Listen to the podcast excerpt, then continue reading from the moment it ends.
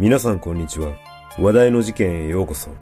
今回取り上げる事件は、段ボール箱女性死体遺棄事件です。この事件は、児童自立支援施設から忽然と姿を消した少女が2年後に遺体となって発見された事件です。逮捕された2人の男は死体を遺棄したことは認めましたが、殺害を否認したことで世間に注目されました。一体少女は誰に殺害されたのかまずは事件概要からどうぞ。事件概要。2014年8月4日午前11時20分頃、栃木県佐野市の県道沿いの斜面に不審な段ボール箱が捨てられているのを現場近くの会社に勤務する男性が発見し、警察に段ボール箱が落ちている、不法投棄かもしれない、と通報した。警察が駆けつけ、中を確認したところ、布団にくるまれた年齢15歳から35歳くらいの女性の遺体が発見された。遺体は黒の半袖カーディガンと灰色のタンクトップを身につけ、下半身は下着のみ着用し、髪は肩ぐらいまでのセミロングの茶髪で、右の前髪だけが赤く染められ、左手薬指に指輪をはめ、その他ブレスレットやピアスもしていた。司法解剖の結果、遺体には目立った外傷はなく、死因は特定できなかったが、歯型や指紋などから埼玉県出身の職業不詳の女性 S さん、当時16歳と判明した。また、S さんの血液中から致死量に達するほどの睡眠薬や複数の種類の抗精神薬の成分が検出されたため、薬を大量に摂取するなどして死亡した可能性もあるとみて、警察は捜査を開始したが、すぐに事件は急展開を迎えることとなった。事件発覚翌日の5日夜、住所不定無職の男愛、当時45歳が警察に自首してきたことで、事件は一気に動き出し、取り調べの結果、共犯者で首謀者とみられる男がいることも判明した。その男は、住所不定無職の男 K、当時30歳であることが分かり、全国に指名手配して行方を追ったところ、間もなくして埼玉県内で K も逮捕された。この事件は容疑者が早期に逮捕されたことで一見落着かと思われたが、逮捕された二人の容疑は死体遺棄のみだったため、殺害の可能性について指摘する声も上がった。また、遺体で発見された S さんの行方不明届が事件の約2年前に出されていたことが分かり、空白の2年間に何があったのかということにも世間の注目が集まり、犯人の供述から徐々に事件の全容が明かされることとなった。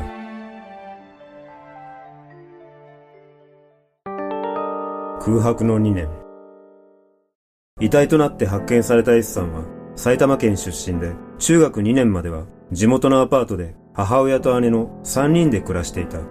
中学時代はソフトテニス部に所属するなど明るく普通に過ごしていたが、中学2年生の頃、友人関係のもつれから不登校になり、それがきっかけだったかは明らかになっていないが、中学2年の9月頃から埼玉県上尾市にある児童自立支援施設に入所している。施設での S さんは不良少女には全然見えず、普通の真面目な子にしか見えなかったとされ、小さい子の面倒もよく見ていたというが、一方で、早くここを出たい。外に出たら髪を染めてピアスの穴を開けたい。と話していたという。そして、施設に入所して1年が過ぎた2012年9月、S さんは何の前触れもなく施設から忽然と姿を消してしまい、施設関係者らは行方を探したが見つけることができず、翌10月に警察へ行方不明届を提出し、さらに S さんの母親も年が明けた2013年2月に行方不明届を出していた。その後、遺体で発見されるまでの約2年間、S さんの足取りはつかめないままとなっていたが、S さんの死体を遺棄した K の供述によって、その足取りが明らかになった。S さんは施設を出た後、埼玉県内の飲食店でアルバイトをしており、その時に K と知り合い、事件の数ヶ月前から K のアパートで一緒に暮らすようになっていた。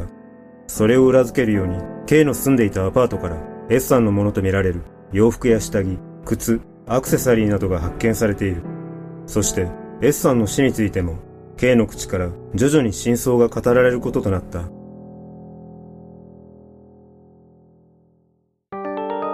事件の経緯。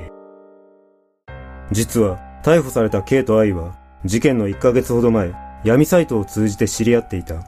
K がある闇サイトに身分証明書がなければ購入できない抗精神薬を入手する目的でサイトに募集を出していたところ、愛と知り合い、愛は K に薬を渡して報酬を受け取るなどしていた。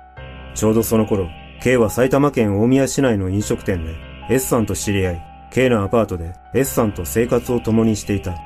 事件の2日前、8月2日、K は S さんと口論になり、S さんから、あんたのせいにして死んでやるから、睡眠導入剤を渡せ。とまくし立てられ、言われるがまま、睡眠導入剤を S さんに渡すと、S さんから、一人にして。と言われたため、K は一人部屋を出て、しぶしぶ車で一夜を明かした。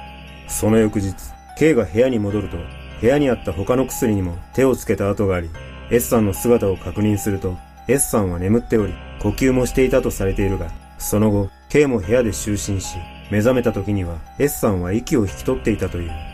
その姿を見た K は、とっさに、自分が殺したと疑われる。16歳と知っていたので、罪に問われる。別の交際相手にバレてしまう。などと考えた末に、闇サイトで知り合った愛に連絡を取り、不法投棄の仕事と偽って S さんの死体遺棄を手伝わせることを思いついた。そして K から不法投棄の仕事を5000円でやらないかと持ちかけられた愛は K の指示通り段ボール箱を運んだが途中で遺体ではないかと気づいたもののもしかしたら報酬として100万円くらいは受け取れるかもしれないと期待して K の指示に従っていたという。この時 K は捨てるものは布団でくるんで粘着テープで中が見えないようにしてあるから絶対に中を見ないようにしようと誰かに依頼されたかのような口ぶりでごまかしていたという。そして二人は県道から山の斜面に段ボール箱を投げ落とし S さんの遺体を遺棄した。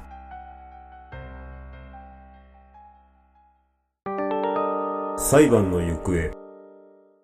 その後の捜査で当初警察は S さんの死因は不明としていたが遺体に目立った外傷はなく、K の供述通り、向精神薬を無理やり飲ました形跡もないことから、S さんが自ら向精神薬を大量に服用するなどして死亡した可能性が高いと判断した。その後、K と I は共に S さんの遺体を遺棄したことを認め、死体遺棄の罪で起訴され、後の裁判で検察側は、S さんは自ら向精神薬などを大量に飲んだことによる薬物中毒の結果、死亡したとした。2014年11月、宇都宮地裁で K と I の判決公判が開かれ、裁判長は、殺したと疑われることを逃れるために遺体を遺棄するなど、自己保身のみを考えた身勝手な犯行と非難する一方で、犯行を認めて反省の態度を示している。として、K に懲役2年6ヶ月、執行猶予5年、I に懲役2年、執行猶予5年の有罪判決を言い渡し、K が確定した。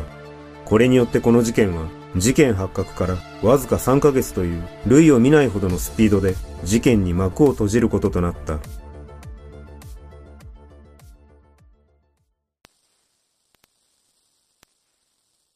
この事件は犯人が自首したことにより異例のスピード解決となりましたが、執行猶予付きの判決には少し疑問を感じます。やはり遺族感情を考えると死体損壊、遺棄罪の法定刑である3年以下の懲役というのが軽すぎる印象があります。今回のケースとは違いますが、近年、遺体をバラバラにすることで死因をわからなくするケースが増加している要因の一つとして考えられるのが、万が一捕まった場合でも、死体遺棄のみの罪なら、執行猶予がつく可能性があることを知っている犯罪者が増えているということが挙げられます。遺体がバラバラにされることで、殺人を立証することが困難となるため、実際に殺害していても執行猶予となっているケースは多く存在しているはずです。これによって第2第3の殺人の犠牲になる危険が潜んでいるとすれば、これほど恐ろしいことはありません。今回の事件も状況などから殺人ではないとされていますが、言葉巧みに薬を飲ませていたとすれば、遺体に痕跡が残らないため、真相は全く違う可能性もあります。皆さんはこの事件をどのように感じたでしょうか？